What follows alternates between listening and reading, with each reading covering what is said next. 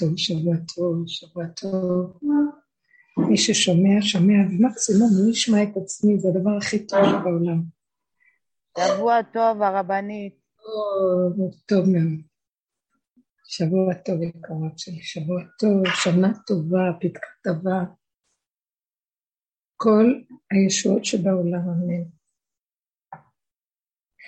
שנה של אה, נועם ומתיקות, וזיו השם עלינו, אמן כן רצון. מה זה מילים, אה? זה נשמע כמו מילים. טוב, אם אנחנו כל השנים עבדנו להכין את עצמנו להגיע למקום של, של הגולם באמת, מקום של ה... איפה, שיתחיל, איפה שתתחיל, אה, אני לא רוצה להגיד את המילה עבודה, איפה שנגמרת העבודה, מתחילה אמונה. עד עכשיו כמעט ולא דיברנו על המילה אמונה, אם שמתם לב בדרך. לא יכולתי להגיד את המילה אמונה. זה היה נראה לי לא אמיתי. כי אין, כל עוד לאדם יש דעת, תודעת עץ הדעת, אין לו אמונה, לא יכול להיות לו אמונה. הוא יכול להגיד אמונה עד מחר, הוא יכול לסדר בספרייה מדף עם ספרי אמונה, הוא יכול לדבר על אמונה, להסביר אמונה, להבין אמונה במחשבה. אבל אמונה אמיתית זה מבשרי. אין אמונה עד שהדעת לא נופלת. אה, כשאני אומרת דעת נופלת זה לא קל, זאת אומרת דעת נופלת, אנחנו לא רוצים להיות טיפשים ובלי דעת, אבל אנחנו כן רוצים להיות בלי עץ הדעת. כלומר, הדעת, עץ הדעת, השורש שלו מאוד מאוד עליון. השורש שלו זה במה שחז"ל, מה שהמקובלים מגדירים, תורת האריזל, רשע דלית ידה, הראש היודע הכל שלא יודע כלום. זה משם הדת היא קדושה עליונה. הדת היא מקום החיבור, הדת היא מקום דת של אמת, היא מקום אה, שהוא קו האמצע, הוא מבריח מן הקצה לקצה. הוא עמוק ושורשו בהוויה הקדושה. אבל הקליפה של עמלק עץ הדת התיישבה שם דווקא, והיא גונבת את הדת. הוא נקרא גנב. אז אה, הכל גנבת דעת. מעניין שעמלק הוא היה הנכד של עשיו, הבן של ליפז, אימא שלו הייתה הבת של אליפז בעצמו, שמאימא אחרת הוא היה נשוי לאימא לאישה, ומעניין, כל ההשתלשלות באה דווקא מהמקום של הגניבה. כאילו... אה,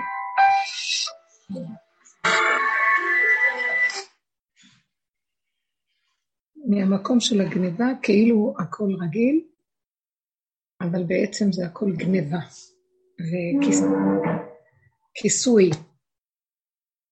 לא אמת. אין גילוי של אמת. בכל אופן, עץ הדת, כל עוד אנחנו בתודעה שלו, שזה כתוצאה מחטא עץ הדת, אנחנו לא יכולים להגיע למקום הזה של האמונה. האמונה היא מילה נרדפת לאמת. אמת שהיא לא שכל של אמת, כי הדעת, יש בה יכול להיכנס בה. התורה נכנסה בתוך עץ הדעת ויש בה שכל של אמת. דעת של אמת, יש בה גם אלוקות, אבל מוסתרת מאוד מאוד, כמובן, תורת הגלות. אבל אמונה היא גילוי השם בחושים, בבשר ודם. עכשיו, כשהדעת שלנו משתלשלת לבשר ודם, זה העבודה שלנו נגמרת. כלומר, אין כוח לעשות עבודה. מה פירוש של כוח לעשות עבודה? אה, הדעת נופלת, אין, אין כוח לחשוב. כי המחשבה במילא, אנחנו מבחינים שהמחשבה היא, היא לא הדבר עצמו. יש הבדל בין המחשבה לבין המציאות עצמה של הדבר כשהוא מתהווה ומתקיים במעשיות. אז במילא אנחנו מתחילים לזהות את השקר. ועדיף לנו כבר לא לחשוב. אנחנו כבר לא מייחסים חשבון לשכל כל כך. לא נכנסים בוויכוחים, כי מה יעזור לי אם אני, הוא יגיד דעה כזאת או כזאת, זה לא משנה. כי זו דעה, דעה באה, דעה הולכת, רעיון בא, רעיון הולך. העיקר זה המציאות של האדם בטבע, במידה. שכשהוא נמצא בתוך בשרו, במידות שלו, בפשטות של המידות, בהמות הייתי עמך, הוא יכול לראות שם סיבות. סיבות הם הנושא כלים של השם יתברך. הסיבה, ממסובב הסיבות.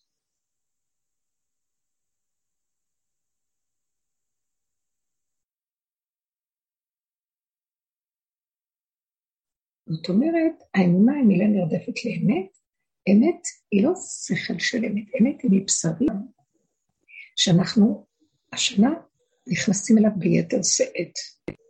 פחות ופחות העולם שבחוץ, שהוא כולו דעת, הוא בא מהדעת, תרבות הדעת, הוא ימשוך אותנו פחות ופחות, זה ברור. אנחנו פחות ופחות נתרגש ממנו וניתן לו יחס. זה המהלך שהולך להיות השנה, אם אנחנו מקשיבים ומוכנים להקשיב לגוף העייף והתשוש,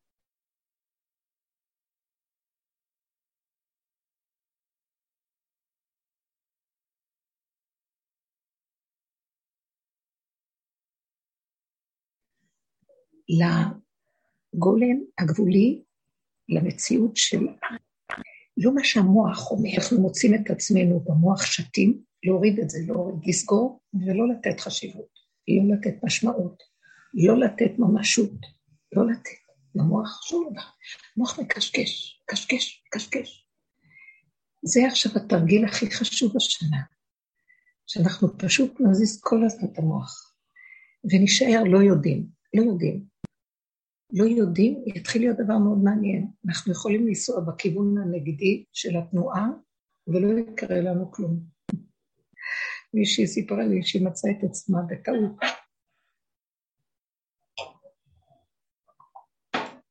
נכנסת לאיזה כביש, שהוא, בעצם היא שמה לב, פתאום שהכל נוסע מולה, באותו נתיב שהיא נוסעת. היא נסעה בנתיב שלא נסעו בו, אבל הנתיבים לידה באים מולה. והיא נתקפה בפחד נורא ואיום, והיא עצרה בשולי הדרך. מישהי שהייתה איתה ברכב, מישהו שהיה איתה ברכב, צועק, אימא'לה. ואחרי כמה דקות היא לא מבינה איך. היא מצאה איזה פתח מילוט ויצאה. כנראה יצאה לאיזה מצב שיכלה, לא יודעת איך, לעשות או איזה סיבוב או משהו כשהכביש איכשהו נרגע מהתנועה, והיא שינתה כיוון. זה לא פשוט, אבל זה, זה המציאות של אין דעת, זה המציאות של הבשר. במציאות של הבשר, אם אנחנו הולכים לעבודה, אם אנחנו, התוצאה של מה שאנחנו עושים, יבוא לקראתנו משהו שיהיה חייב למלט אותנו מהמצוקות והצרות. במציאות הזאת אנחנו קוראים לזה אמונה. היה לנו נס, התגלתה אמונה. האמונה, אין לאדם אמונה. מה נקרא אדם? אדם נקרא מה שאנחנו קוראים אדם. מי שיש לו דעת הוא נקרא אדם. אבל הפוך. אנחנו אומרים שאדם אצלנו נקרא מצב אחר. שהוא מוסר את הדעת שלו ונשאר כמו בהמות, בהמות הייתי עמך, יורד למציאות של החושים, כמה שפחות לדעת, להבין, להתווכח, להתנצח, להגיב. להיות באמת כמו בהמה, משהו. כלומר, אם בא לו רגע איזה לחץ, אז הוא מסכים לזה, הוא מסכים להתפרצות לרגע, הוא מסכים לכל דבר לרגע, כמו בהמה שהיא מסכימה, אין לה ביקורת עצמית, אין לה שיפוטיות. אין לה אה, ביקורת, כלום. היא מקבלת איך שזה ככה, אין לה כוח משקיף, שזה הכוח הגבוה שעומד מעל לדעת. ואז, במקום הזה, כי יש לנו רשימו של פחד, של דעת, צריכים לפחד. פחד, אנחנו מפחדים. אנחנו חייבים לחפש אותו. ורוב הזמן אנחנו נהיה במצב של שקט נפשי, בגלל שהדעת היא שודדת אותנו, היא גורמת לנו כאבים, כעס, מחשבות, שלילה, מלחמה בין השלילה לחיוב וכן הלאה. המקום הזה נפסק, וכשאנחנו יורדים למצב הזה הפשוט, עכשיו, אני לא מדברת שיש כאלה אנשים שזה הטבע שלהם. אמרו חכמים, אדם ובהמה תושיע, פרק תהילים, אלו בני אדם שהם ערומים בדעת ומשימים עצמם כבהמה. הם עובדים כדי לפרק את אותה אה, עזות של המחשבה, שזה, שהיא שולטת על הגוף. ואנחנו קוראים לזה עזות הגוף, עזות התוואים, כי המוח הזה שולט בטבע שלנו, והוא מכריח אותנו להוציא דברים בצורה לא טובה. הוא הכותרת של הדבר, הוא שודד אותנו. כשאנחנו, כל העבודה שעשינו להתבונן ולהכיר ולפחד מעצמנו, לחיות בסכנה, לתת איפוק, להתכנס פנימה, להכניע, להוריד ראש, עשינו עבודה מתוך האני עצמו של הדעת, שעושה עבודה של דעת מודעת. דומה בדומה. אנחנו מגיעים למקום של איזה מין תיקון מסוים של הפנמה. כשהגענו יותר ויותר לגולם, הגולם הוא אינו יכול להכיל. הוא גבולי. הוא גבולי ואמיתי עם מה שהוא. עכשיו, מה שזה. אם עכשיו מישהו ידחוק את, שעת, את מציאותו, אין לו כוח להכיל, גם הוא גבולי, והוא מתחכך עם הגבול שלו, הוא חייב, כמו בהמה, דוחקים לו את המשבצת. כל עוד לא נוגעים בו, הוא בגבול שלו. הגבול לא מתגרה, לא מתגרים בגבול. אל תתגר בו מלחמה, מה שנקרא. ברגע שמתגרים בו, מכריחים אותו לצאת מהמשבצת שלו, הוא בסכנה. הוא יוצא בסכנה. עכשיו, היופי שבדבר הוא שמאחר והגולם הוא גבולי, והוא קטן, והוא חי מאוד בהווה והוא מתחדש, אז גם הכעס שלו שיוצא לו, אין לו כעס עולם. זה לא כעס עולמים, זה לא פחד עולמים, זה לא שום דבר. זה לרגע ונגמר. ולכן אין לו ליבו חלל בקרבו, כאילו הגולם אין לו לב, אין לו טינה. הוא פשוט מוציא ונגמר. כמו איזה צינור חנון, שנכנס מפה, יוצא משם. אבל הוא מגיב. אין לו חשבונות, לא מחשב מה יגידו עליי, איך אני נראה. אה, אני עובר על איסור מהתורה, אני עושה דבר. אני מעליב את השני, כי ליבו נקי, הוא לא מעליב, הוא לא פוגע, הוא לא עושה שום דבר נגד השני. פשוט לא יכול להכיל את, את נקודת הגבול שמתגרים בה ומוציאים אותו ממנה. משלוות גבולו. אז מה זה שהבני אדם נעלבים ממנו? זה בגללם. הוא כמו המראה שלהם. הוא מראה להם, אתם התגרתם בי, דמכם בראשכם. אתם מתגרים באמת. מהי האמת? אתם באים עם נצחנות, אתם באים עם וכחנות, אתם באים עם שתלטנות, אתם באים עם קנאות, אז אתם באים, הכיוון שלי, אני לא יכול להכיל את זה, אני מוציא את זה עליכם. עכשיו, זה שלכם, פשוט מחזיר לכם את מה שזרקתם עליי, כי אני לא מכיל שום דבר. המקום הזה לא נקרא שאנחנו עושים עבירה שם. זה המקום שהאמונה מתגלה בה. האמת נמצאת שם, כי זו האמת המוחלטת של האדם. אין לו שום דבר אחר.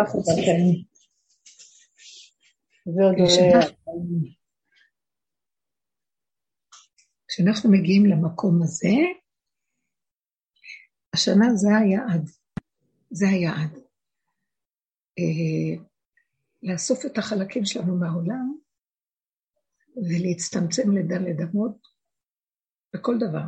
אפילו כשאני יוצאת לרחוב, זה מתוך דלת אמות שלי. אין לי אלא דלת אמות בעולמי.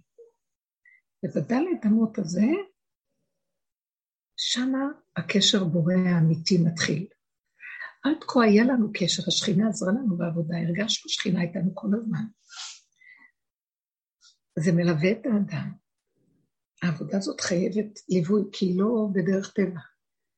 אבל עכשיו מתגלה ביתר שאת האור הזה, שאנחנו אומרים אורו של משיח, זה ימות המשיח. עכשיו ביתר שאת מתחילים להתגלות בעולם. מה אמרו חז"ל, זה מה שכתבתי, שבספרי פרשת תאזינו, שתאזינו, שירה, השירה הזאת שמשה רבנו אומר, היא שייכת לעכשיו כל רגע, היא הווה, היא שייכת לעתיד גם, היא שייכת לעבר, כמובן, שנותן משה רבנו מוסר על החטאים, מה שהם עשו, והיא גם שייכת לעתיד לבוא, והיא שייכת לעולם הבא גם. זה דרגות, כל הדרגות נמצאות שם. זאת אומרת שהיא מעבר לזמן ולמקום, היא כוללת הכל. דרגתה היא מהאור הגבוה של הדת העליון, שהוא יודע הכל, משקיף, מבריח מן הקצה לקצה. זו הפרשה שממנה יתגלה האור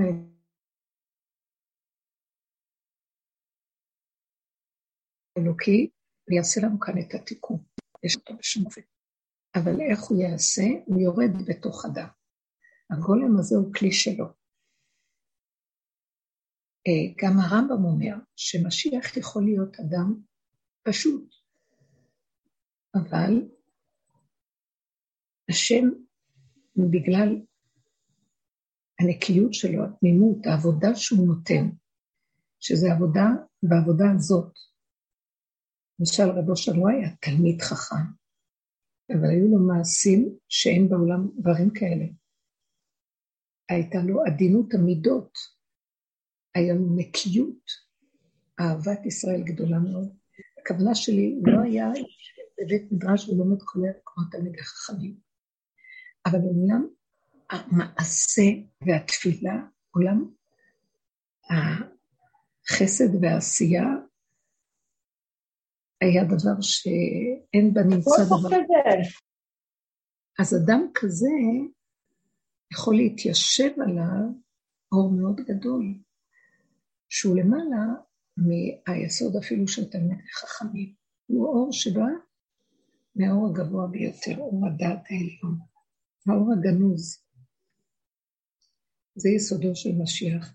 זאת אומרת, כמו שאומר בתנא דבי אליהו, שהעיקר, החלק שאנחנו עכשיו מדברים עליו, שזה מה שהעיקר בכל העבודה, על מנת שיתגלה האור הזה, זה, כך הוא כותב, מעלה אני עליכם הכתוב, איש או אישה, עבד או שפחה, כל אחד כפי מעשיו, רוח הקודש שורה עליו, לא כפי תלמודו, לא כפי חוכמתו, כפי מעשיו, שיש לו מעשים אמיתיים, זאת אומרת, במידות, המידות שלו נקיות. המידות שלו מתוך... המידות שלו הן באות לא מאינטרסים, לא מחשבונאות, לא מגניבה, הוא פשוט צנוע ועושה באמת. לא שיגידו, לא שיראו מה הוא עושה. לב אמיתי לכל אחד ואחד. בוא נגיד, שכל של תורה יכול להיות שאין לו גבוה. יודע כללית, אבל המעשים שלו, המידות שלו במהותם, מתנה. אין דברים כאלה. זה המצב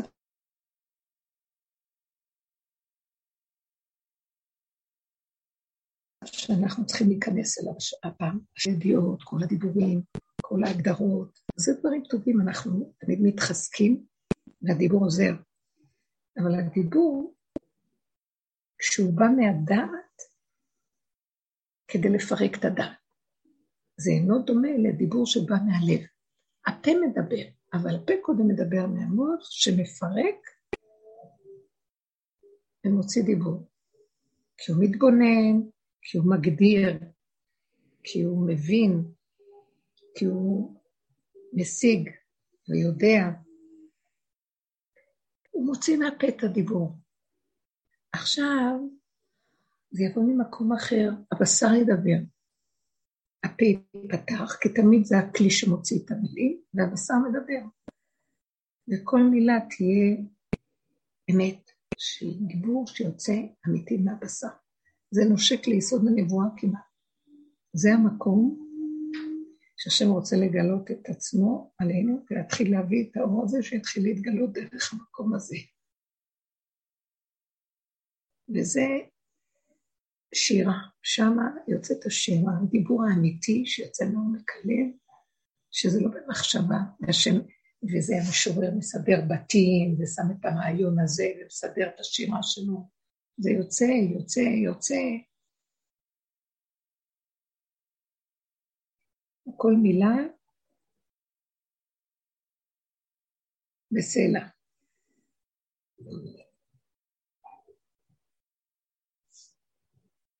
בשביל שנגיע למקום הזה, אנחנו צריכים בקשה ותחנונים, שיהיה לנו את הכוח אה, לרכז את עצמנו בתכלית. את זה צריך להתפלל, שלא נלך לאיבוד בעולם. כי יש תמיד סכנה פה, כל עוד אנחנו בעולם פה יש סכנה. כי העולם מסעיר אותנו. אנחנו לא חיים לבד, מנותקים, בוא נגיד אה, לבד לעצמנו, יש סוג כאלה של אנשים שהם יכולים להיות עבדי השם, כי אין להם משפחות, אין להם כלום, הם בודדים והם עובדים באמת באמת לעומק, אני הכרתי כמה כאלה מיוחדים, שהם התמסרו לגמרי, שחטו את עצמם והם עובדים בעבודת השם, והם מבחינה מאוד מאוד גדולה, נסתרים מאוד, הם מכילים את האור הגנוז והם בסתר יושבים, כי האור הזה מתגלה על אנשים צנועים. ועת צנועים חוכמה. אז את האור הזה עליהם, יש להם כלים, והם אמיתיים ופשוטים. זה יכול להיות, בדרך כלל זה יהיו אנשים שהם מסרו את עצמם עד הסוף, מסירות נפש של ממש לא מחשבים את החיים, אבל הוא עכשיו רוצה את זה מאיתנו, אנחנו האנשים שבעם. להם יש עבודה כזאת, אבל לנו יש בתוך עמי אנוכי יושבת. אנחנו יושבים בתוך בתים, בתוך משפחות, בתוך מערכות של חיים. הסכנה שלנו כשאנחנו באים למקום של הגולם הזה, ורוצה לרדת אור כזה לעולם, והשם רוצה אותנו בעולם, אבל הוא לא רוצה שנהיה חלק אחוז רגשית בעולם. הוא רוצה שנהיה חלק אלוקה, שהוא בא ממעל, אבל המעל שלו זה למטה. אצלנו הכל הפוך.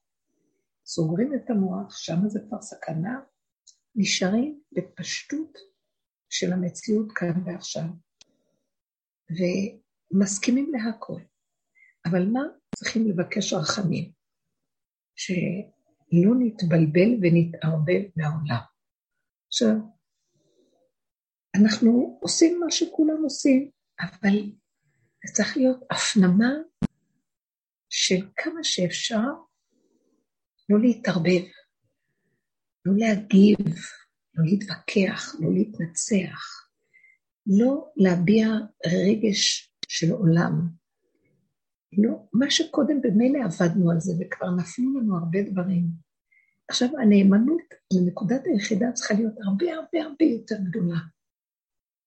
זה לא סותר שאנחנו בעולם, אבל אני במקום הזה, אין לי מילה אחרת רק להגיד, אני מצפצף על העולם. עכשיו, אני לא מצפצף מצד זה שאני בוזה את העולם, אני לא בז לעולם, אני לא בז לבני אדם, אני לא מזלזל מבני אדם, אני מזלזל במוח שלי ממה שהוא עושה לי בעולם. לא נותן לו כוח. צריך לכבד כל צלם אלוקים שזז. כי בצלם אלוקים ברא את האדם. כל צלם שזז צריך לכבד. השם נתן לו חיים, אבל לא להתערבב. לא להתערבב, לא להאמין ליותר מהצלם. יש מה שנקרא צלם, ויש אחר כך הבשר שמאחורי הצלם. זה כמו תמונה. יש את הנגטיב של התמונה, היום כבר לא עושים נגטיב, לא, יש את התמונה. יש לה את הפילם, ואחר כך יש לה את האדם עצמו, את ה, כאילו הפוזיטיב של זה. אנחנו צריכים לראות את הצלם רק, שלום, שלום. רגע שאני צריך להתקרב, קרוב, אני, ישר הצלם יתחיל להוליך אותי, קליפה שהתלבשה על הצלם, תוליך אותי בתוך הבשר. ואז אני אכנס לבשר של העולם, ואז אני אכנס לגבול של עץ הדעת, ואז היא תמשוך אותי לעולם. לדעת של העולם, להתרגשות של העולם, לפרשנות ולמשמעות ולכל מה שהעולם צרעת העולם. וזה מסוכן מאוד. מסוכן, מסוכן, מסוכן. אה, זה תשפ"ב, פה בכל מקום שאנחנו נימצא שנת בית, תעשי לך בית, תעשו לכם בית, בכל מקום שאתם נמצאים. שמה תתכסו כמו הצו עם הבית שלו, מגננה כזאת, פנימית. ערנות, דריכות, ריכוזיות, לרדת מהריחוף של המוח של עץ הדת, שבעצם הוא זה שמעיף אותנו לאוויר, ובשנייה אנחנו לא יודעים איפה אנחנו, ומתחילים להתעולל, לדבר ולהתווכח ולהתבצע ולהתרגש, ולענות ולהבין ולהשיג ולהתבלבל, ומאבדים את הריכוזיות והדריכות של ההווה של כאן ועכשיו. וזו הסכנה הכי גדולה שיש. עכשיו ההתאמנות, היא לא צריכה להיות כל כך קשה, כי אין לנו כוח לעבוד. זה גולם. אני מתפללת הרבה, אני אומרת לו, אבל אין לי כבר כוח לתת שום עבודה. אם אני אתן עבודה, אני צריך לעורר את המוח שלי, כי עבודה יש רק בעץ הדעת, ולי אין כוח כבר לעבוד. אז אם אני לא רוצה עבודה, אני רוצה להתאמץ, לא רוצה לעבוד. בבקשה, בבקשה, תיכנס אתה ותציל אותי, אתה תחזיק אותי, אתה תוליך אותי, אתה תוביל אותי. אתה תספור עליי בסיבות שהעולם לא ימשוך אותי. רק אתה עכשיו חייב להיכנס מבפנים, מהעומק של המעיים שלי. אפשר תשתית המידות. לשמור עליי. אני אעשה פעולות, אני אעשה פעולות. אני אכנס ואני אצא ואני אנקה ואני אסדר ואני אקנה ואני... אני אלך לעבוד. אבל לא ברמה שאני אתערבב עם אנשים, ושאני לא אעבור את גבול הגולם שלי. כלומר, מהו גבול הגולם? שנדע. הגולם יכול לעבוד בלי לאות ובלי סוף.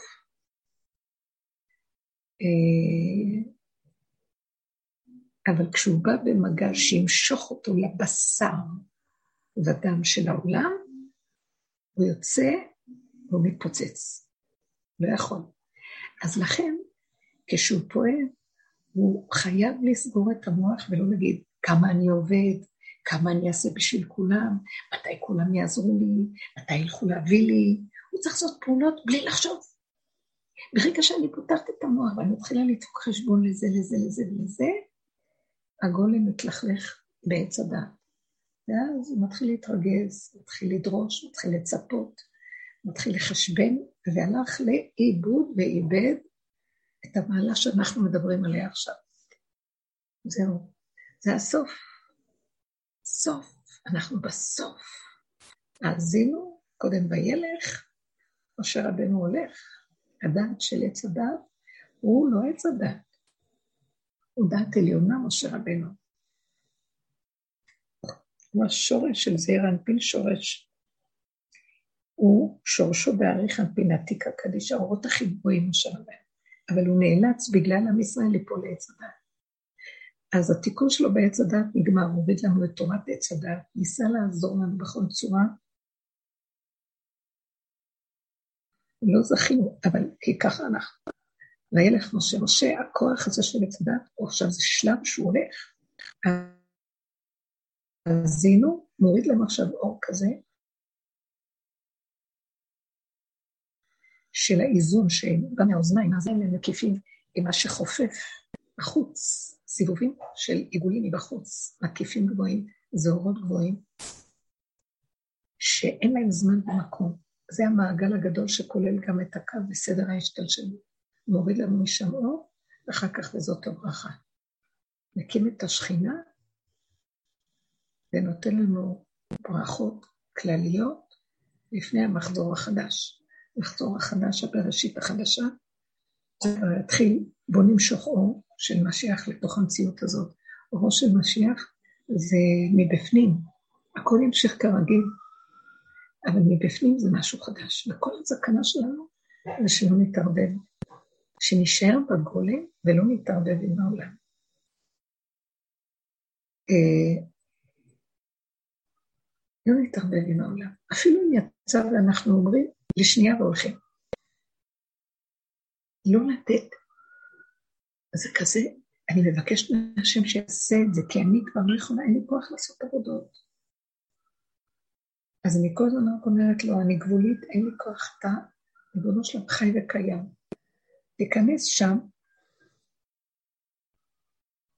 ותאיר לי, תיקח אתה את העבודה. אני, לך, לך זה לא מאמץ, לי אין כוח להתאמץ. תיכנס ותעשה אתה בשבילי, כי לי אין כוח כבר, תשש כוחי. זה לא שתשש כוחי, אני לא במרירות וחולשה של ייאוש. אני בשמחה שהכוחות עוזבים, אז אתה חייב להיות שם, כי איפה שנגמר הכוח, מתחילה האמונה, איפה שנגמר הדעת, שהיא מביאה את הכוח. אז הגולם הוא אין סוף כוח. הגולם, אם אין לו את הדעת של עץ הדעת, הוא אין סוף כוח. כלומר, קראתי את זה במהר"ן מפראג, אה, יש את הספר על הגולם שמיוחס לחתן שלו, רבי בצלאל כהן, שכשהמהר"ל יוצר את הגולם, אז הוא היה אחד מהאנשים שהיה שם בעת היצירה. אני לא אכנס למה שהוא כותב, אה, שהוא לקח ארבעה סוגי אנשים שהם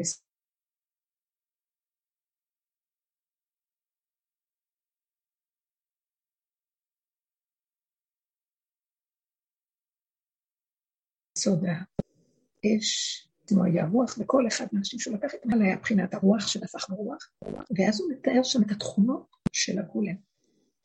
תכונות הגולם, אחת התכונות שאני זוכרת זה שהוא יכול, היו יכולים לשלוח אותו בשליחויות, הוא יכול לעבור קירות, יכול, אה, אם לא יגידו לו להפסיק לשאוב מים, הוא היה שואב בלי סוף, בלי סוף שואב ושואב ושואב ושואב. כוח המכניות, מכונה, אבל מכונה שהיא, אנחנו לא אומרים שאנחנו גולים, אנחנו בתוך מציאות האדם המעטנו את כל הכוחות למציאות של גולם. זה ערומים בדעת, ערומים, יש להם ערומים כמו שועל ערום, ערמומים בדעת. ומהדעת שלהם הם גם ערמומים איך להמעיט אותה, ולאבד אותה כאילו לאבד, זה לא ממש מאבדים, אבל זה מנמיכים אותה ועושים אותה על אש קטנה. איזה מעלה זה לקח את הגודל הזה ולשים אותו בקופסת גפרורים. זה מה שאנחנו עושים בעבודה שלנו. שיחשבו שאנחנו טיפשים, שיחשבו שאנחנו כסילים, שיחשבו שאנחנו שקרנים, מה שהם רוצים שיחשבו העולם. העולם חושב. אכפת לי, אני, איזה, איזה דבר מדהים זה, מי שנמצא בקופסת גפרורים הקטנה, איזה חירות יש לו מלהתרגש מבני אדם. במקום הזה מדליקים אותו. זה הדימוי של הגפורים. מדליקים אותו, הוא אש. הכוח שלו הוא מכונה. יסד ארץ על מכוניה, בל תימות לעולם ועד. מכונה שאין לה התמוטטות. אומנם הגבול, הגבול של הגולם, הגולם הוא גבולי, אבל יש לו התחדשות מדהימה בגבול. זה כמו מכונה שהיא פועלת עם פעימות, עם שעון. השעון יכול להפסיק אותה בשנייה, אבל היא יכולה גם לחדש את הרגע עוד פעם ועוד פעם ועוד פעם. אנחנו מוטענים, הגולם מוטען מהפלאג של האין סוף של הבורא.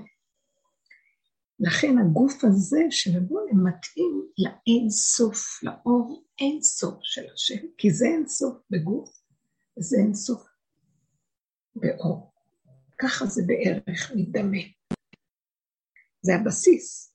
כמובן, תמיד בגלל שאנחנו גולם בתוך גוף, אז זה לא אין סוף לגמרי. הנפש היא אין סוף שם, היחידה היא אין סופית. והגולם גם מת, יכולים למות. הבושר מת, נפטר, הוא לא מת, הוא חי. אני לא יכולה להגיד על הבושר זצ"ל, זכר צדיק לברכה, או זיכרונו לברכה. זה לא ליד דל שפתיי, אני לא מרגישה את זה בכלל. גם על אבא שלי אני לא מרגישה ככה להגיד עליו, זיכרונו לברכה. זו תחושה של חיים, שהם חיים פה איתנו. תחושה שבמיטתם צדיקים קוראים חיים. יש סוג של צדיקים שנגנזים, הם גם חיים, אבל הם חיים בעולמות גבוהים עליונים.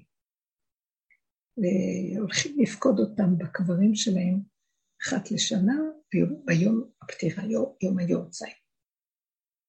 אבל יש סוגים שנשארים פה איתנו כי הם שייכים ליסוד הגאולה, ליסוד הגולם, החלק הנמוך, ליסוד השכינה.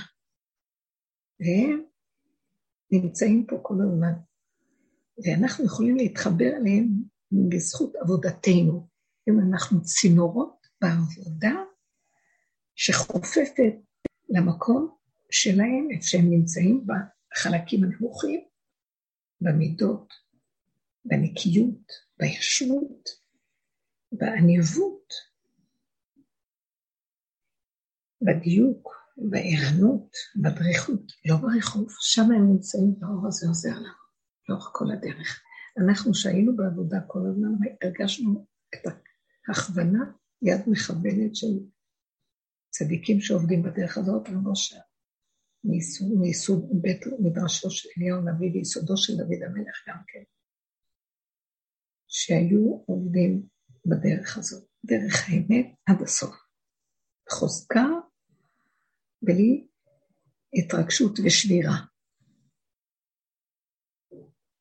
ההתרגשות זה ההתגרשות, היא מגרשת אותנו מנקודת הדיוק וההווה, שזה ההתחדשות.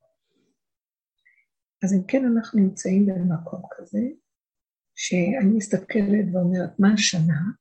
מה יש לי להגיד לכן? אנחנו הולכים ביחד כולנו, ויש לי אהבה גדולה מהשם לחברות היקרות האהובות, והכרת הטוב גדולה זה לא ממני, מהשם, גם הוא, יש לו הכרת הטוב לכולנו, כי אנחנו מאפשרים את הגילוי של האור הנמוך הזה פה, וזה מה שגאולה צריכה עכשיו. לדייק עם המקום הזה, לא להתערבב עם השקר של העולם. אנחנו בעצמנו כל רגע יכולים להיכנס בשקר, אבל תדעו לכם, עכשיו דורשים מאיתנו דיוקים וצמצום והתמעטות, כי ההתמעטות את יכולה שם להסתכל, יותר קל לעבוד בקטנה, אפילו לתת איזה נקודת הבטה, מה שבגדול. אבל עכשיו נוגעים בנו, אנחנו בגבוליות שלנו, אם אנחנו לא מדייקים, אה, זה לא שמתנקמים חלילה, רוצים לעזור לנו אה, להתאמן בדיוק, בצמצום. לא להתבלבל מהעולם, לא להתרחב, לא להיגנב על העולם. אז ייתנו לנו, יחטיפו לנו. זאת, אה, זה כאילו מלמד, זה מכה כזאת שהנחש נותן, הנחש הוא הוא השליח. התוואים שלנו מכים בנו ומחזירים אותנו בחזרה למקום. שאנחנו לא נתרחק, גם לא נתרגש מהמכה, לא נתרגש מהנפילה לשנייה, נתאושש, נתעשת ונחזור. וזה כל ההתאמנות במושג הגולם. זה כמו חיה או בהמה שלרגע צומחת, אבל אחרי רגע היא קמה. זה המקום. אז מה אנחנו יכולים להגיד עכשיו השנה? כמה שפחות לדעת, שהדעת לא תהיה פתוחה. זה מאוד מאוד עוזר לי. אה, לא הרגשתי איך עברתי את כל הימים האלה. ראש השנה, עשרת ימי תשובה, הימים הנוראים, כיפור.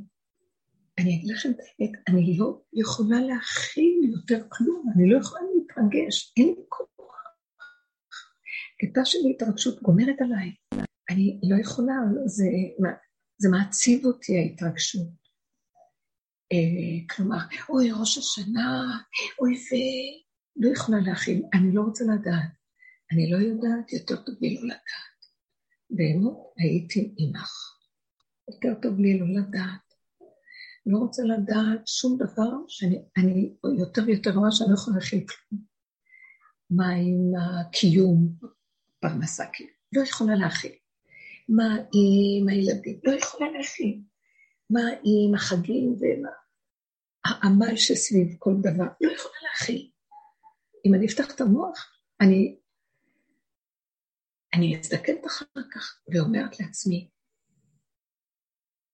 איזה גנבת קודם, איזה גנב האדם שחושב שהוא יכול, באיזה גדלות התהלכנו, שיודעים מקצה ועד קצה מעגל השנה, לוח השנה, תוכניות, הבנות, השגות, לימודים, ספרים, כמה ספרים בראש, כמה ידיעות, כמה דפים, לא יכולה להכיל. תארו לכם לדעת מראש השנה עד תשעה באב, ומתשעה עוד פעם, מעגל נוראי. ממית ומחיה, ממית ומחיה, אני לא יכולה להכיל. יש רגע, וזה יותר קל ופשוט. וכשאני נושמת את הרגע, מורידה את המוח לתוך האף, וחיה עם מה שצריך באותו רגע, איפה אני יודעת מה צריך, הבשר יודע, גם כבר יש לנו איזו התאמנות מהסובב, בלי פרטי פרטים, בלי חוכמות יתר, בלי תלמיד חכם, פשוט.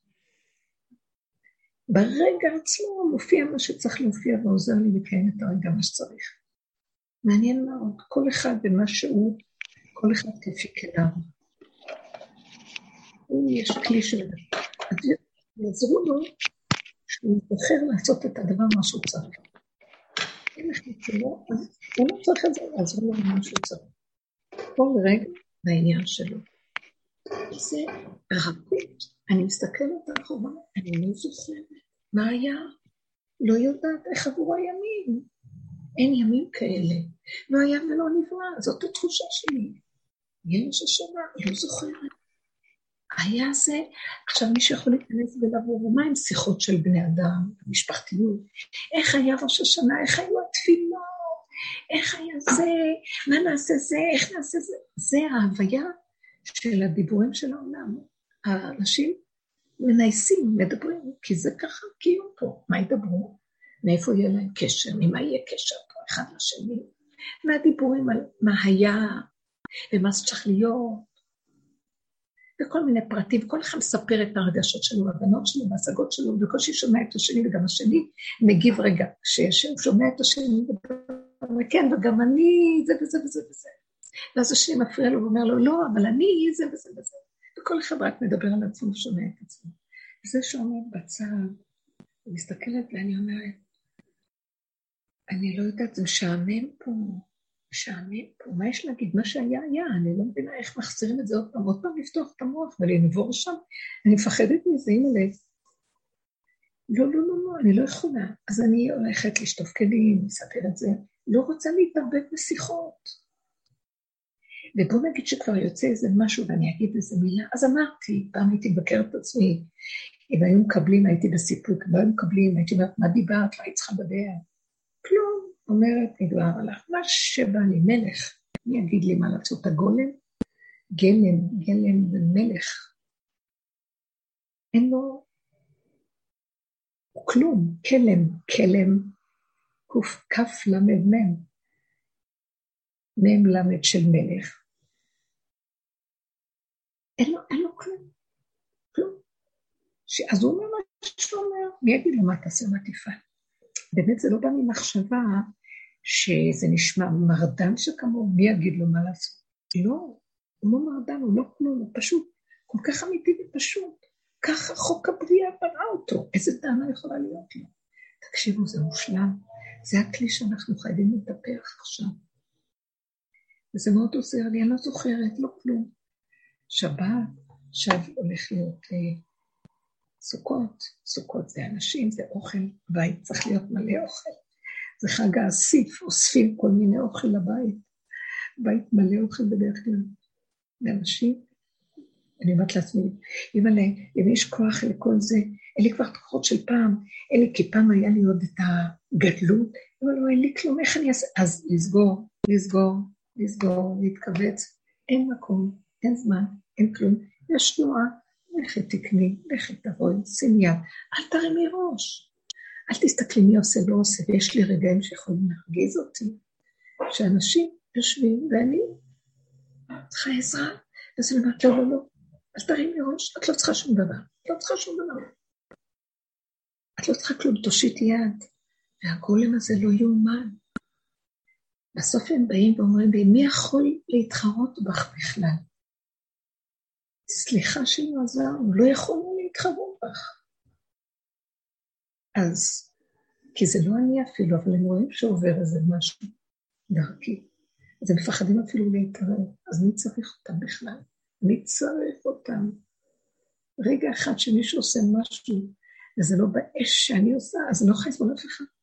אז מי צריך אותם? הכל דמיון של המוח, שרק אוהב לי הלב. לא צריך לתת לו מקום. זה המקום של לטפח עכשיו, השנה הזאת, את הכלי בהרכנת ראש. נגמר זיכרון של עבר, אין עתיד, יש נשימה, וחוזרת על עצמה, ועוד פעם, מי אני, כמה אני, למה אני, הרגע הזה, הרגע הזה, הוא יודע מה הוא צריך לעשות. אפילו הרגע הזה רוצה להתלבש יפה. זה רגע אחד. רגע אחד, הוא רוצה לעשות דבר של העולם. רגע אחד, רגע אחד, הכל רגע אחד, לא להתמשך עם זה, וזהו. אני מתחננת לבורונה שאני אזכה למקום הזה, ולהיזהר ולחיות את הסכנה שלא להתרחב בעניין של העולם. יש לכם משהו להגיד? לשאול אולי? הרבנית, אני אשמח לשאול, אם אפשר. כן. אה, שבוע טוב, הרבנית. שבוע אה, טוב, רציתי לשאול לגבי אה, זה שאת אומרת, כאילו לפעמים נפתח הראש, אני חושבת על הכמויות של האירוח, אמ, על זה שפיזית לפעמים זה כבר קשה, ואז אני סוגרת. אני לא כל כך מצליחה להבין את המעבר הזה. כאילו, אם יש משהו שאני מרגישה אינטנסיבי, נגיד הקטע עם החגים, ש, שגם אם אני מתארחת, אז אליו, כמובן מביאים כאילו אוכל ו, ו, ו, וציוד והכול, ואז לפעמים כאילו מרגישים כבר כזה מין עייפות כזאת של הגוף, ו, וכאילו אני לא מצליחה להבין את המעבר הזה ב- בלסגור את הראש, אבל וכן לעשות. אני אסביר לך, זה עובר עליי כל הזמן. Uh, למשל, uh, אני, אני עייפה מאוד בגוף, אני בטירוף בפעולות. אני לא יכולה להסביר לכם בכלל איפה זה מגיע. חוץ מהנסיעות וחוץ מכל מיני עיסוקים ואז אני אומרת לעצמי, רגע שנפתח לי המוח ורוצה לצעוק, אני לא יכולה יותר. אני ניסיתי, אז זה טפח לי על הפנים בביזיון שהוא לא יתואר, והבנתי שהשם לא רוצה שאני אלך בכיוון הזה. מה שלי נראה ביזיון כמובן, לא בחיים שזה באמת היה ביזיון. הרגישות מאוד גבוהה במקום שלנו. אז אני למדתי, אה, רק כל פעם שבא לי איזה דעה, אני אומרת, לא, לא, לא, לא, אל תלכי על דעה, אוי, עוד פעם לארוז, עוד פעם ללכת. לא, היה לי איזה מקום שבאמת ראיתי שהסיבה כשהיא חזקה בגולם, הוא לא יזוז מהמקום שלו. אף אחד לא יכול להזיז אותו. למשל, אה, השנה היה לי, תמיד אני באיזשהו מקום מתמעטת, כל הזמן התמעטתי לרצון של בעלי, בכל מיני מצבים, בייחוד בעניין הזה של המועדות והחגים, אז uh, בראש השנה, בדרך כלל אנחנו בבית, בראש השנה אוהב ללכת, uh, להיות, הבנים שלי הם מתחזנים בכל מיני מקומות, בשכונות שונות, יש להם קול של חנן אותם. ואז הוא אומר, אנחנו לא נשאר לבד, כל הבנים, כל המשפחה. אז אנחנו נלך לאחד המשפחות, לאחד הבנים, ונהיה שם בחג. נלך בבית הכנסת של האש שמפללים בנים. אחד מהם, כל פעם במקום אחר. יש לי גם כמה שגרים באותה שכונה, לא חשוב. ואני, הדבר האחרון שרציתי, זה ללכת. אני כל כך מותשת מהנסיעות, אני בקושי בבית, אני נוסעת המון. ואני עייפה, וכל כך רציתי להיות בבית. תמיד יש גם אנשים, ורציתי ראש השנה בשקט, בלי אנשים, ולבד, הנה, כולם במשפחות שלהם, ואני אהיה לבד. הוא לא הסכים. אמרתי לו, הלוא ממילא, אנחנו המון שעות בבית כנסת, אז מה, מה, מה העניין? נאכל בשקט, וזה ימים שלא מדברים בהם, יומיים של ראש השנה, לא. זה יהיה שקט. הוא לא הסכים. הוא אמר, עכשיו, אני באיזשהו מקום, השנה הייתה לי ידיעה ברורה, הגבוליות שלי הייתה מאוד מאוד ברורה, ואני גונן. רציתי לומר לך שהיה לי ידיעה ברורה שאני לא הולכת בשום אופן. אז אמרתי לו, אז אני אשאר בבית. זה לא מקובל בכלל, אבל אני כבר לא, במקום הזה שהייתי, לא היה אכפת לי המקובל מה יגידו משפחות, כל הילדים, מה... לא, לא היה אכפת לי כלום.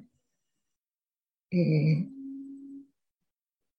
הוא גם היה מאוד נדהם מזה שאני מאוד נחושה, אבל אה, זהו, לי הייתה ידיעה שאני נשארת בבית. והרגע, זה היה ערב לפני ראש השנה, אחת החברות מתקשרת ואומרת לי, ממירון, ממירון, אני לא רוצה להגיד יותר מזה, את באה לבית שלי במירון, שמעתי שאת לבד בבית.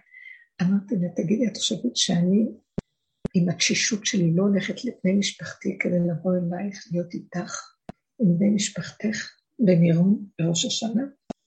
לאף אחד אני לא הולכת, אני לבד בבית. היא אמרת לי, לא, רבי שמעון רוצה אותך לבד בבית שלי, תהיי שתי דקות מהציון.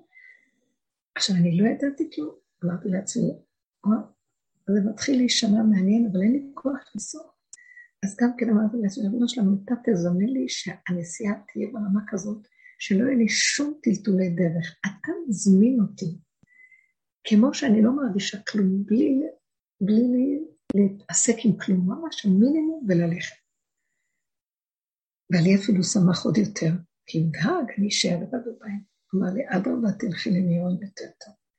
ומצאתי שהנחישות שלי להיות בלבד הזה, מה שבדרך כלל לא, זה לא בא ממני אפילו. זה משהו של גבול של אמת שלא היה עוררין עליו. אפילו בדרך כלל אני מתחשבת. לא שייך שכולם יגידו מה, מה הם לא עושים ביחד את החג, מה קרה להם, למה מה. לא, לא אכפת לי שיגידו מה שיגידו, לא כלום.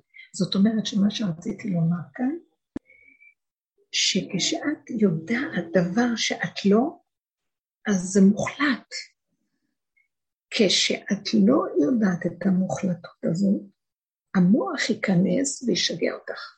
למה באתי? לא באתי. מה אני צריכה לעשות? לא לעשות. אני אארוז? אני לא אארוז. אני אקח איתי דברים, אקח כמה צריך לזרוק, אין לי כוח, מה רצים? אני מבולבלת שם, כי המוח תמיד יש לו עוד אפשרויות. מצד אחד זה נחמד להתארח.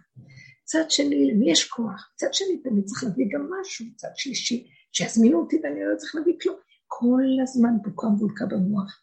אני דיברתי על מקום אחר, מקום של תשישות, הכל הוא באמונים, בגבוליות, שהוא יודע בבירור את הנקודה שלו, ולא משנה לו מה יגידו ויגידו, אין עולם.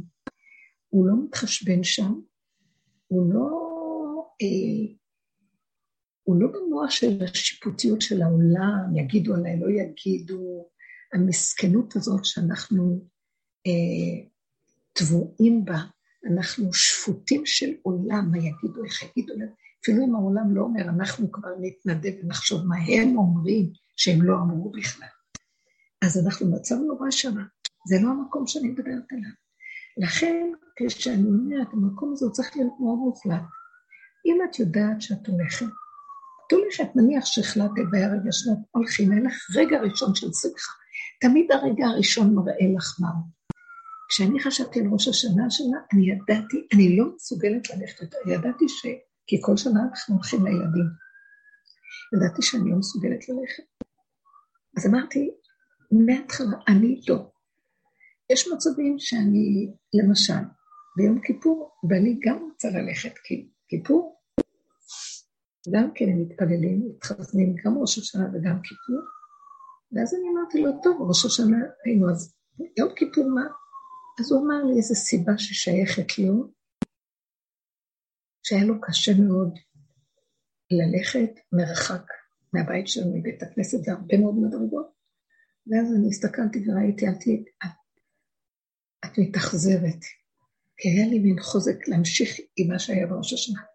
ואז אמרתי, יש נקודה פשוטה, במילא את מהבוקר עד הערב נמצאת בית הכנסת, כי אם לא אני אשתה קפה, אז מה אכפת לך? אני פשוט מנצלת את בית הכנסת כדי לברוח מה, מהסכנה של הקפה. ואז אמרתי, תלכי וזה, עוד מה אכפת לך? יום אחד, וזהו, התארגנו.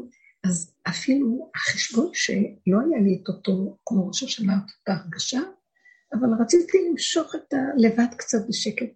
אבל זה לא הלך, לא הלך. אבל באותו רגע שהחלטתי, אני הולכת איתו, הבנתי שאסור לי לפתוח את המוח עוד פעם ולהגיד, מה, אני כל החיים אהיה חייבת ללכת איתו איפשהו, מה, בגלל זה או בגלל זה, כי תמיד אני אצטרך, ככה אני לבד עושה לעצמי את הארוחה שלי ואת הזה, ככה אני צריכה להביא לכולם ולסדר לכולם, כי ככה זה. לא חשבתי, כי דעו לכם, קחו את הנקודה. ברגע שהרגע הראשון מראה לך, לכי אחריו. אל תפתחי עוד פעם את המוח ותגידי, מה, למה, הלוא הוא משגע, כבר... שימו לב, רב אושר היה אומר שהרגע הראשון שיש תחושה של אמת, שהסיבה חזקה שם, הרגשה חזקה, אה, הכרה חזקה, אה, אמרנו, הרגע הראשון שבן אדם אומר, הוא אומר, אחר כך אומר, למה אמרתי? זה כבר שקר. הרגע הראשון שהוא אמר. אז אם את שואלת, אני אומרת, באותו רגע שהחלטת שאת הולכת, תלכי. אחר כך יפתח המוח, מה, כמה צריך לקחת? אבל אמרתי שאני הולכת. אם את סוגרת ולא מחשבנת, ולא פותחת, ולא עושה אחד ועוד אחד, ולא משקיפה אחורה או קדימה, סוגרת על המוח הנרגן והיללה. את לא תרגישי את הפעולות. וזהו, מה אכפת לך? תהי פה, תהי שם, זה לא משנה כלום. אלא העיקר זה הרגע הראשון של הידיעה הברורה. מבינה מה אני אומרת לך? כן, הרבנית, אני מנסה ככה להבין, אבל אני רגע רוצה אה, לשאול לגבי התשישות שאת אומרת, שהגולם הוא בעצם אה, אה כאילו מהבשר, מה שהוא מרגיש. נכון. אני מוצאת אצלי שלפעמים אני יכולה פיזית להרגיש תשושה, ועוד המוח ימשיך לטחון אותי. כאילו... כי המוח פתוח. כי המוח פתוח. את חייבת לסגור את הדבר הזה. מה זאת אומרת לסגור? תקשיבי, תקשיבי לי. בנפשי הדבר, הוא רצח והרג אותי מיליון פעם. חתך אותי והרג אותי, והקים אותי וחתך אותי. יימח שמוי וזכרוני, הס מלהזכירו, זה שטן, זה עמלק עץ הדעת. תקומי את והשכם להרגו. את לא נותנת לו, פשוט את צריכה להיות חזקה כמו אני לא יודעת מה. בא הרגע הראשון, תראי, את לא צריכה להיות חזקה לפני שאת לא יודעת כלום. אז נניח מישהו בא ואומר, אה, או מה נעשה ראש השנה, או מה נעשה סוכות, או מה נעשה... ואז יוצא לך איזה משהו פשוט. כשאת יושבת במתיקות עם נקודתך, ויוצא מה שיוצא. תתמידי עם הנקודה הזאת. אחר כך יפתח המוח, אל תלכי עם זה. תתמידי עם הרגע הראשון. שמעת אותי? הרגע הראשון. לא בגלל שכלום, בגלל שאני לא יכולה לסבול את הנחשים והקרבים של המוח. לא יכולה, אין לי כוח להכיל אותו. שופך דמים, עשב הרשע, עמלק. אין לי כוח. עכשיו את אומרת, באמת בגוף אין לי כוח, אז למה אמרתי כן? היה לך רגע של שמחה שאמרו את זה, זו סיבה. השמחה הזאת, הגולם ייכנס בה ותעשי ולא תרגישי. אל תתני למוח ללכלך. מבינה אותי? אל תתני למוח לקלקל. זה מה שנדרש מאיתנו השנה. תמימים, פשוטים, קיימים. בוא נגיד שהיה לי רגע כזה, אחרי רגע זה התהפך לי. תראי, אם הייתי לבד עם עצמי, לא אכפת לי, אבל מאחר ואני במערכת עם אנשים, אני לא יכולה, אם זה לא מתאפשר, אה, לדחוק את כולם למקום שלי.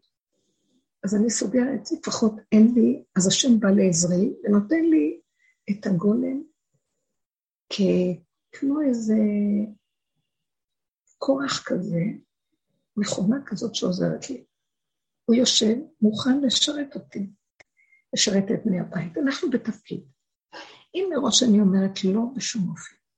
כשאני אמרתי את הלא, היה לי גם, אה, בוא נגיד, יכול להיות שהיה לי מצב שנסעתי לראש השנה לבד, נסעתי עם בעלי כמה פעמים, אחר כך הוא לא רצה, אז נסעתי לבד, עוד לא הילדים, לא כולם היו, לא היו נשואים, אבל הם היו בישיבות, אז הם לא היו ילדים קטנים. יכול להיות גם שהם היו ילדים קטנים ואני נסעתי. נסעתי לחוץ לארץ, שהם היו ילדים קטנים, השארתי תינוק. אה, תינוק, הוא לא היה יונק, אבל הוא היה שנה ושנתיים וחודשיים, משהו כזה. השארתי ונסעתי לשלושה שבועות. השארתי תינוק. ש- שתי, שני ילדים ותינוק. לא, היה אחד תינוק, כן, היו שני ילדים. השארתי אותם. שאלתי אחד מגדולי התורה, הרב בן ציון אבא שאול, בעלי לא כל כך רצה שאני אסע. אז הוא בא איתי עם ההגנה של התינוק, ואני גם לא, אמרתי, מה שהרב יגיד? הייתי צריכה לנסוע לצורך המוסד שניהלתי, ואז אמרתי, אני את הרב. הוא אמר לי, אל תיסעי. אמרתי לו, אתה יודע משהו? מה שהרב יגיד. אז אנחנו נשאר את הרב, ואני בכ... בכוונה לקח את התינוק בעגלה. אז הרב, עליו השלום צדיק, זכר צדיק וגדול, הקדוש לברכה, הרב בן ציון, אבא שאול אחד מגדולי התורה. אז הוא הסתכל עליי, הסתכל על התינוק, הסתכל עליי, ואמר לבא לי שתיסע. אז נסעתי. עכשיו, מה אתם חושבים שהיה לי קל? עזבתי ילד קטן. אבל כשהגעתי לחוץ לארץ היה לי צער, כאילו הרגשתי כמו שלוח הקן, יונה יושבת ממש מבכה שהשאירה ככה. אבל אחרי רגע תפסתי את עצמי ואמרתי, את הולכת כשלוחה של רבנן, תשתקי, תסגר את המוח, וכלום, הכל מסתדר, השארתי מה שצריך אה, כדי שהכל מסתדר, כמובן, ולא היה בהזנחה. אבל בכל אופן, זה מצבים שתגידי, נכון שיש לי תפקיד, אבל יש רגעים שגם התפקיד יכול להגיד לך שזה בסדר לנסוע. בסדר להישאר ולא לעשות מה שכולם. בסדר, אבל ש, שיגיד לך משהו בבהירות. אז לי הייתה בהירות ואני לא רצה, אז הרב, בגלל שהוא רצה, אז הרב אמר את הבהירות שלו, זה הולכים לרב בגלל שאין בהירות. במקרה הזה, אז הוא קיבל כי אמר. אבל במקרה אחר, את, במקרים שאנחנו נמצאים עכשיו, בגולם שלנו הוא מבחינת הרב שלנו. יש לו איזו גבוליות שהיא אין עליה עוררים. אנחנו רוצים להגיע למקום הזה. המקום הזה, אין, אין שם מוח של ספק. אין כן ולא. אין אפשרויות. אפשר זה, אפשר זה, אפשר זה. אי אפשר. יש ככה וזהו. אפשר? זאת אומרת, זה נקודה. בדרך כלל המקום הזה, כשהוא בא, יש סיבה מאוד חזקה איתו, כי הוא אמיתי. אז שם מתגלה, הסיבה היא אור אלוקי שנכנס לתוך עולם הטבע ועוזר לי בגוף הדבר, בטבע. אז הסיבה עוזרת לקחת את ההחלטה ולתת לה את התנאים הנכונים שלא יעלה עוררים ולא יתנגדו לסובב, כי אמיתית.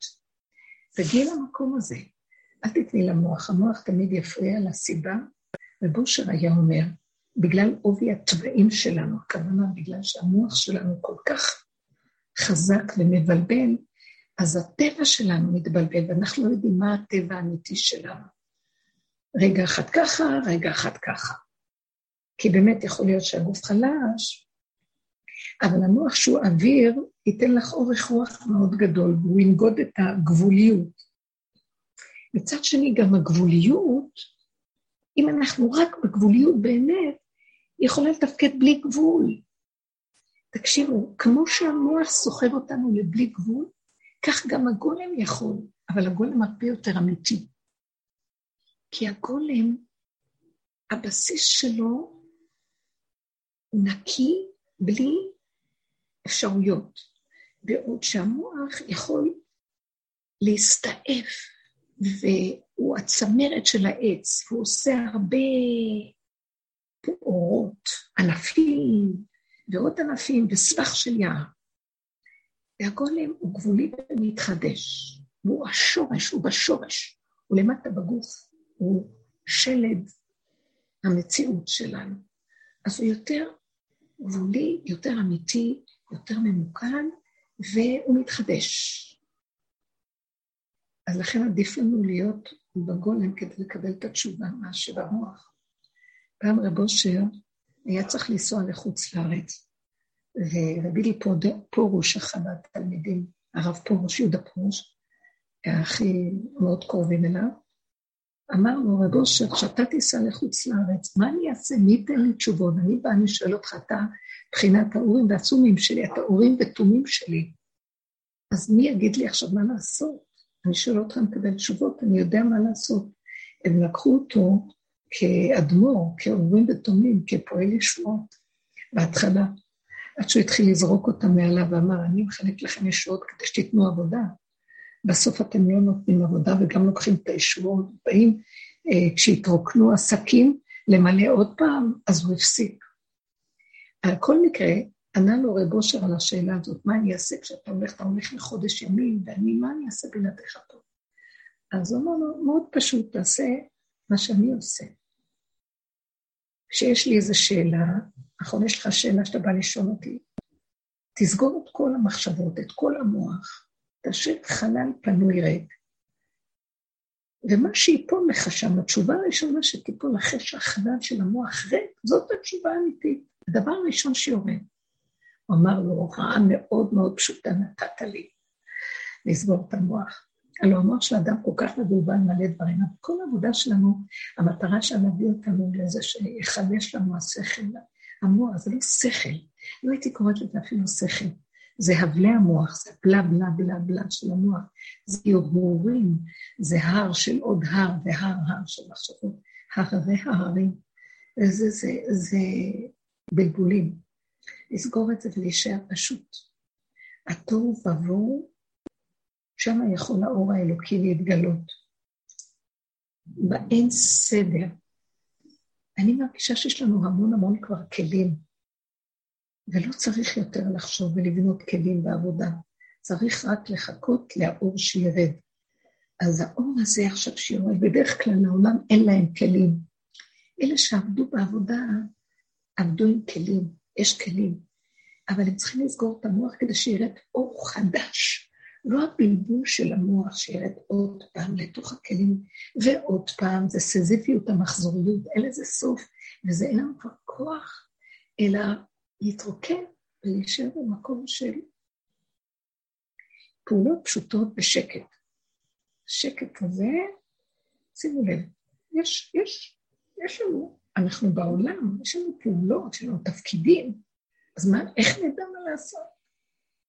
הרגע הראשון שהיה לך, שהרגשת שזה מה שאומר, שאת רוצה, אולי אני יכולה לשאול אותך, האם אתה, אתה לקה? כן, הרבנית, אני שומעת, כן, כן. יכול להיות, איך, מאיפה החלטת שאת צריכה להתארח? נכון שהיה לך איזה רגע שהיה לך ברור שאת מתארחת? כן, זה, זה כאילו סיפור קצת מורכב של כבר חודש בערך, שאבא שלי היה מאושפז, אז כל פעם אה, מישהי מהאחיות אה, הכינה אוכל ונסעה להיות עם אימא בבית. אה, ואז הוא השתחרר, זה היה בדיוק אה, לפני ראש השנה, ואז יצאה קצת אינטנסיביות כזאת של ראש השנה, ומיד יום חמישי היה צום גדליה, ואז כאילו שבת.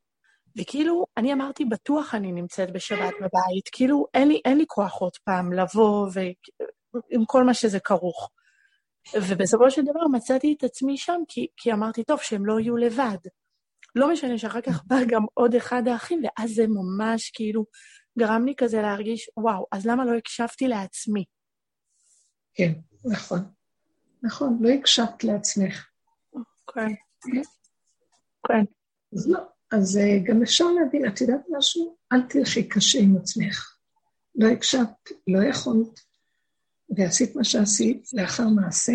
אם לא הלכת בראשון, אז תלכי עם האחרון. אני השם לא שניתי. ככה או ככה, נכון, היה לך מחשבה, אולי תחזרי ותגידי, אז אני אקשיב למחשבה הראשונה. אז תתחילי לשים לב שכשיש לך משהו, תרוקני את ההרגשות, את המחשבות הבלבולים. כאילו, הרבנית, ברגע ש, שעולה בי כאילו, נגיד, הכעס בסיטואציה הזאת, של, של עייפות של הגוף ו, וכעס, וכאילו אני... וכאילו רציתי לעשות משהו טוב, ויצא כזה בסוף שכאילו התפרצתי והתעצבנתי. זה אחרי כמה דקות עבר לי, אבל כאילו, כאילו אחר כך כזה הרגשתי שאני מותשת מזה, מה, אז מה, לבלום את זה? כאילו, לא לתת לזה במה לכעס? אני מקווה לא, שאני מחדדת את הנקודה. כן, כן. אני אגיד לך את האמת, אין כזה דבר על לגבי העבר. מה, אז לא לעשות מה שעשיתי? אין בגולם, אין נכון לא נכון. אין הייתי צריכה ככה או לא ככה. אין, אין את המוח הזה שמה. אם עשיתי, אז ככה זה צריך להיות. אז הוא בא ומבלבל אותך, אז למה עשית? אבל כרגע אני פה, כרגע לקחתי ואני פה. אם אני הרגע הזה פה, אז אני פה. אם את מסנכרנת את המוח שלך עם המציאות העכשווית הגולמית, נגמרים האיסורים. אם את פותחת אותו ואת רוצה להסיק מסקנות על להבא, זה לא עובד טוב. יש רק נקודה אחת שאני אומרת אותה ככלל, שככל שהמוח שלנו סגור ולא מחשבנים, ואנחנו עושים פעולה, הפעולה היא אמיתית ופשוטה. בדרך כלל כשאנחנו באים לעשות איזו פעולה, יש איזו מחשבה קודמת לה ש... שהיא, אה, שהיא זימנה לנו את הפעולה. תמיד בסוף מעשה, במחשבה תחילה. אז אם כבר עשיתי את הפעולה, לא ללכת לתהות, למה עשיתי, לא הייתי צריכה לעשות, כן הייתי צריכה לעשות, עשיתי, נגמר, ככה זה. ככל שאני אביא את עצמי למקום של השלמה וקבלה, אני אצמצם את המוח כבר באותו רגע על ידי זה שאני לא אתן למוח להיפתח לי ולעשות חשבון, בתודעת עץ הדת אנחנו עושים חשבון. אז בואו נחשוב, בואו נחשוב. בואו ניקח את המסקנה, בואו נראה אם הייתי עושה ככה, למה לא עשיתי ככה, מהפעם הבאה אני לא אעשה ככה. בעולם של עבודת האמת אין דבר כזה. אני לא יודעת מה זה פעם הבאה, אני לא יודעת אם עשיתי פעם, למה שלא אעשה עוד פעם. אני לא יכולה יותר להאמין למוח שלי, ואני לא סומכת על המסקנות שלי. אני רוצה להישאר אונליין עכשווית, בהווה, ומה שאני עושה, אני הולכת עם זה עד הסוף, נקודה. זה יאמן אותנו להיות באחדות עם המעשה שיש בו איזו מחשבה ראשונית. עכשיו בואו תגידי, אחרי זה, כשאני פותחת, אחרי שעשיתי כבר מה שעשיתי, שבא עם מחשבה שהייתה כמובן, ואז אני פותחת, זה אסור לעשות יותר. לא, כי אם נסעתי, הלכתי, באתי. הייתי צריכה לחשוב את המחשבה הראשונה שלי. כמה פעמים אמרתי את הדבר הזה, וזה לא עזר לי. אבל אני יכולה כן לעשות דבר אחד. בואו נגיד שבאותו רגע נפתח לי מוח. אני לא רוצה שיהיה לי ייסורים, אבל הייתה לי איזו מסקנה קטנה. למה לא, לא למה, המילה למה לא טובה, כי בגולם אין למה, אבל היית צריכה לחשוב, ללכת עם המחשבה הראשונה. אז עכשיו אני עושה, לא הלכתי הלא נכון, העובדה שאני פה. אני לוקחת את המחשבה הזאת שבאה לי, ומצרפת אותה לתפילה. ואני אומרת לו, ריבונו של עולם,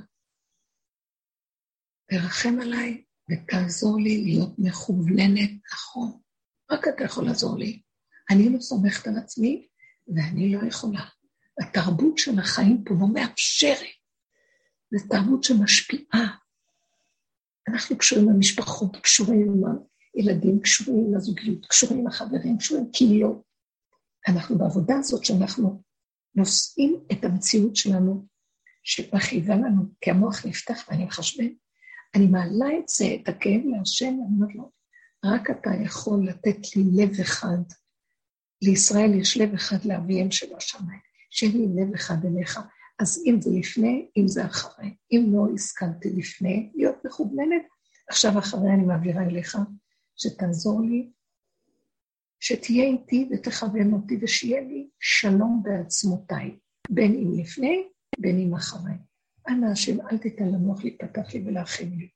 את יודעת, סגרנו, נשארת בשבת שם, היית לתועלת, צמחו בך, זה בסדר שהיית, וזהו.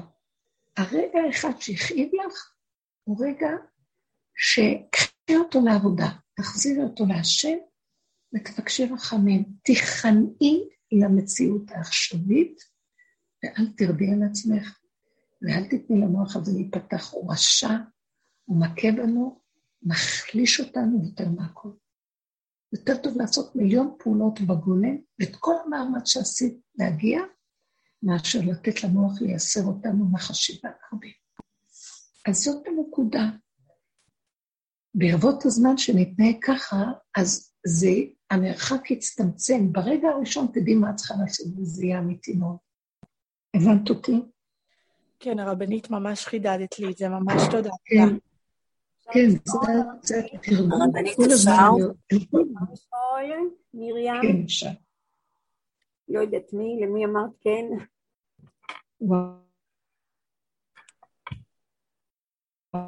שמעת אותי? הרבנית? וואו, פתאום לא שומעים. שאלנו...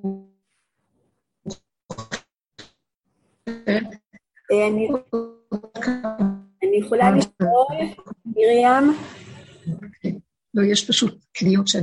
כן, כן, תגידי מה. מי? מרים כן, יכולה? כן, כן, למה לא שומעים? אני לא יודעת, עכשיו אני כן, שומעת. אותך. את שומעת אותי? שומעת כן, אותי? מרים, מה שלומך יקרה? כן. מרים, שנה טובה. שנה טובה. רציתי לספר טובה. כן. משהו, אני לא יודעת אם אני שואלת, אבל אני רוצה לספר ואני רוצה לשמוע את התגובה. הרבנית, סליחה, אולי תיקחי את הטלפון שלך לכיוון החלון, ואז יהיה לך יותר קליטה. כן, את שומעת? את שומעת אותי? כן, אני שומעת אותך. את שומעת אותי? אוקיי, דברי. אז אה, רציתי. לספר שהשבת אני אירחתי איזה קרובת משפחה מאוד קרובה. אה, מאוד הרבה זמן רציתי לארח אותה וסידרתי לה תנאים מאוד מאוד טובים בדירה קרובה ומשהו מאוד מאוד יפה והיה יום שישי בערב מאוד יפה ושבת והיינו יחד ואז בשבת בצהריים בשולחן היא רבה עם בעלי איזה מריבה משהו, משהו, משהו. אני ישבתי בשקט, ובהתחלה אני חייבת להודות שהיה לי קצת איזו שמחה שהם רבים, כי אני לא יודעת לריב. ראיתי שניים רבים, היה לי ממש נחמד ששניהם רבים. ואחר כך זה נהיה קצת יותר מדי חזק, ואמרתי להם, תפסיקו. ואז הם הפסיקו, ואז אחותי, אח- סליחה, הקרובה שלי אמרה, אז אני עכשיו הולכת הביתה, והיא גרה רחוק, ויש לה בעיות ברגליים. ואמרתי לה, תשמעי, אל תלכי הביתה, תחכי עד מוצאי שבת, תלכי לך לחדר שלך שהכנתי לך, וממש, לא, אל תלכי, חם וכל זה, טוב, אז היא הסכימה, והיא אמרה, אני בשולחן הזה לא יושבת יותר, ומשהו, מריבה, מריבה, מריבה. בעלי יש לו גם פתיל קצר, והיא חיממה אותו, והוא חימם אותה, והם עשו שם מריבה. בקיצור, בשעה חמש בערך, אז באתי לראות מה איתה, חשבתי, נראה אם היא חיה או מתה, מה יש לה? והיא התנפלה עליי, משהו, משהו. תדעי לך, שאם לא הרבנית פישר, את כבר בזמן היית מתגרשת מהאיש הזה, ואיך את יכולה לחיות איתו, ואיזה טיפוס, ואת פשוט כמו אסקופה נדרסת, ומשהו, משהו, משהו. ממש דחפה אותי לאיזה קיר, ואני כנראה לא יכולתי כבר להתאפק, והחזרתי לה, אמרתי לה גם דברים מאוד קשים. ואמרתי לה, תראי את החלק שלך, תסתכלי על הפגם, תסתכלי על הפגם, איך את נכנסת לכל המריבה הזאת, מה את רוצה?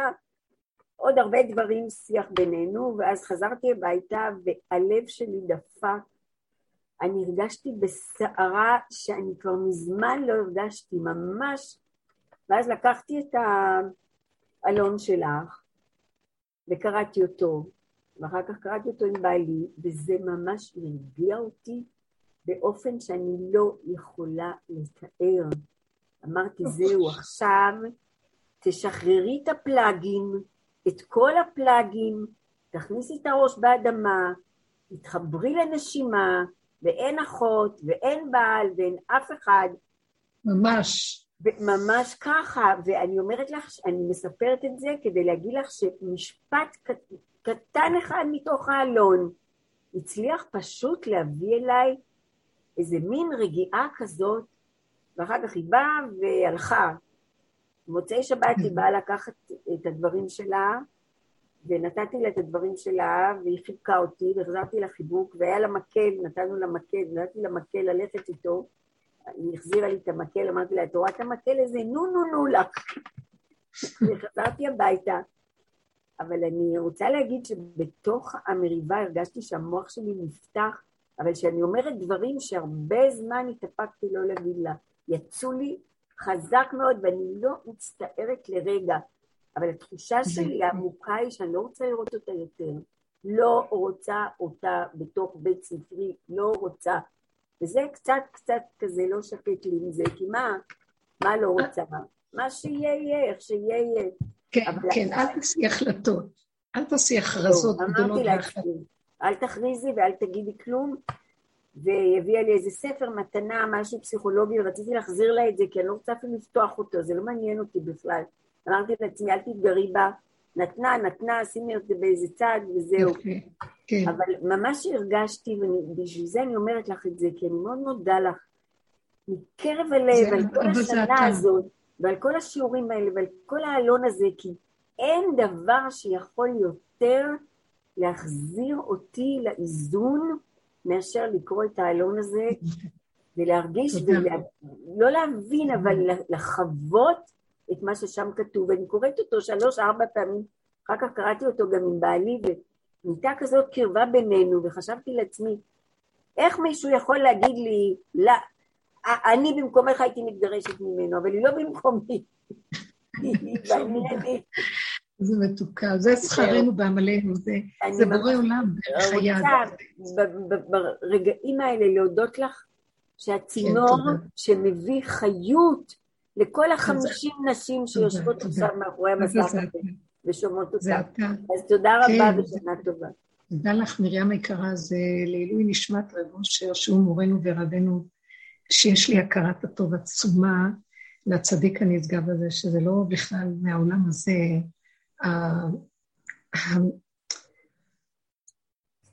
העבודה המדהימה שהוא עשה ודרש מעצמו וביקש מהחברים סביבו, ובצוואה הפנימית של ה... בפנימיות העבודה, הוא ביקש שאנחנו נהיה כלים לסמוך ולסעוד ולתמוך בו, שיוכל לעשות ישועות דרך החברים. אם החברים הולכים איתו בדרך, אז הוא יכול לפעול ישועות למען הכלל. ואם לא, הוא לא יכול, הוא צריך אותנו.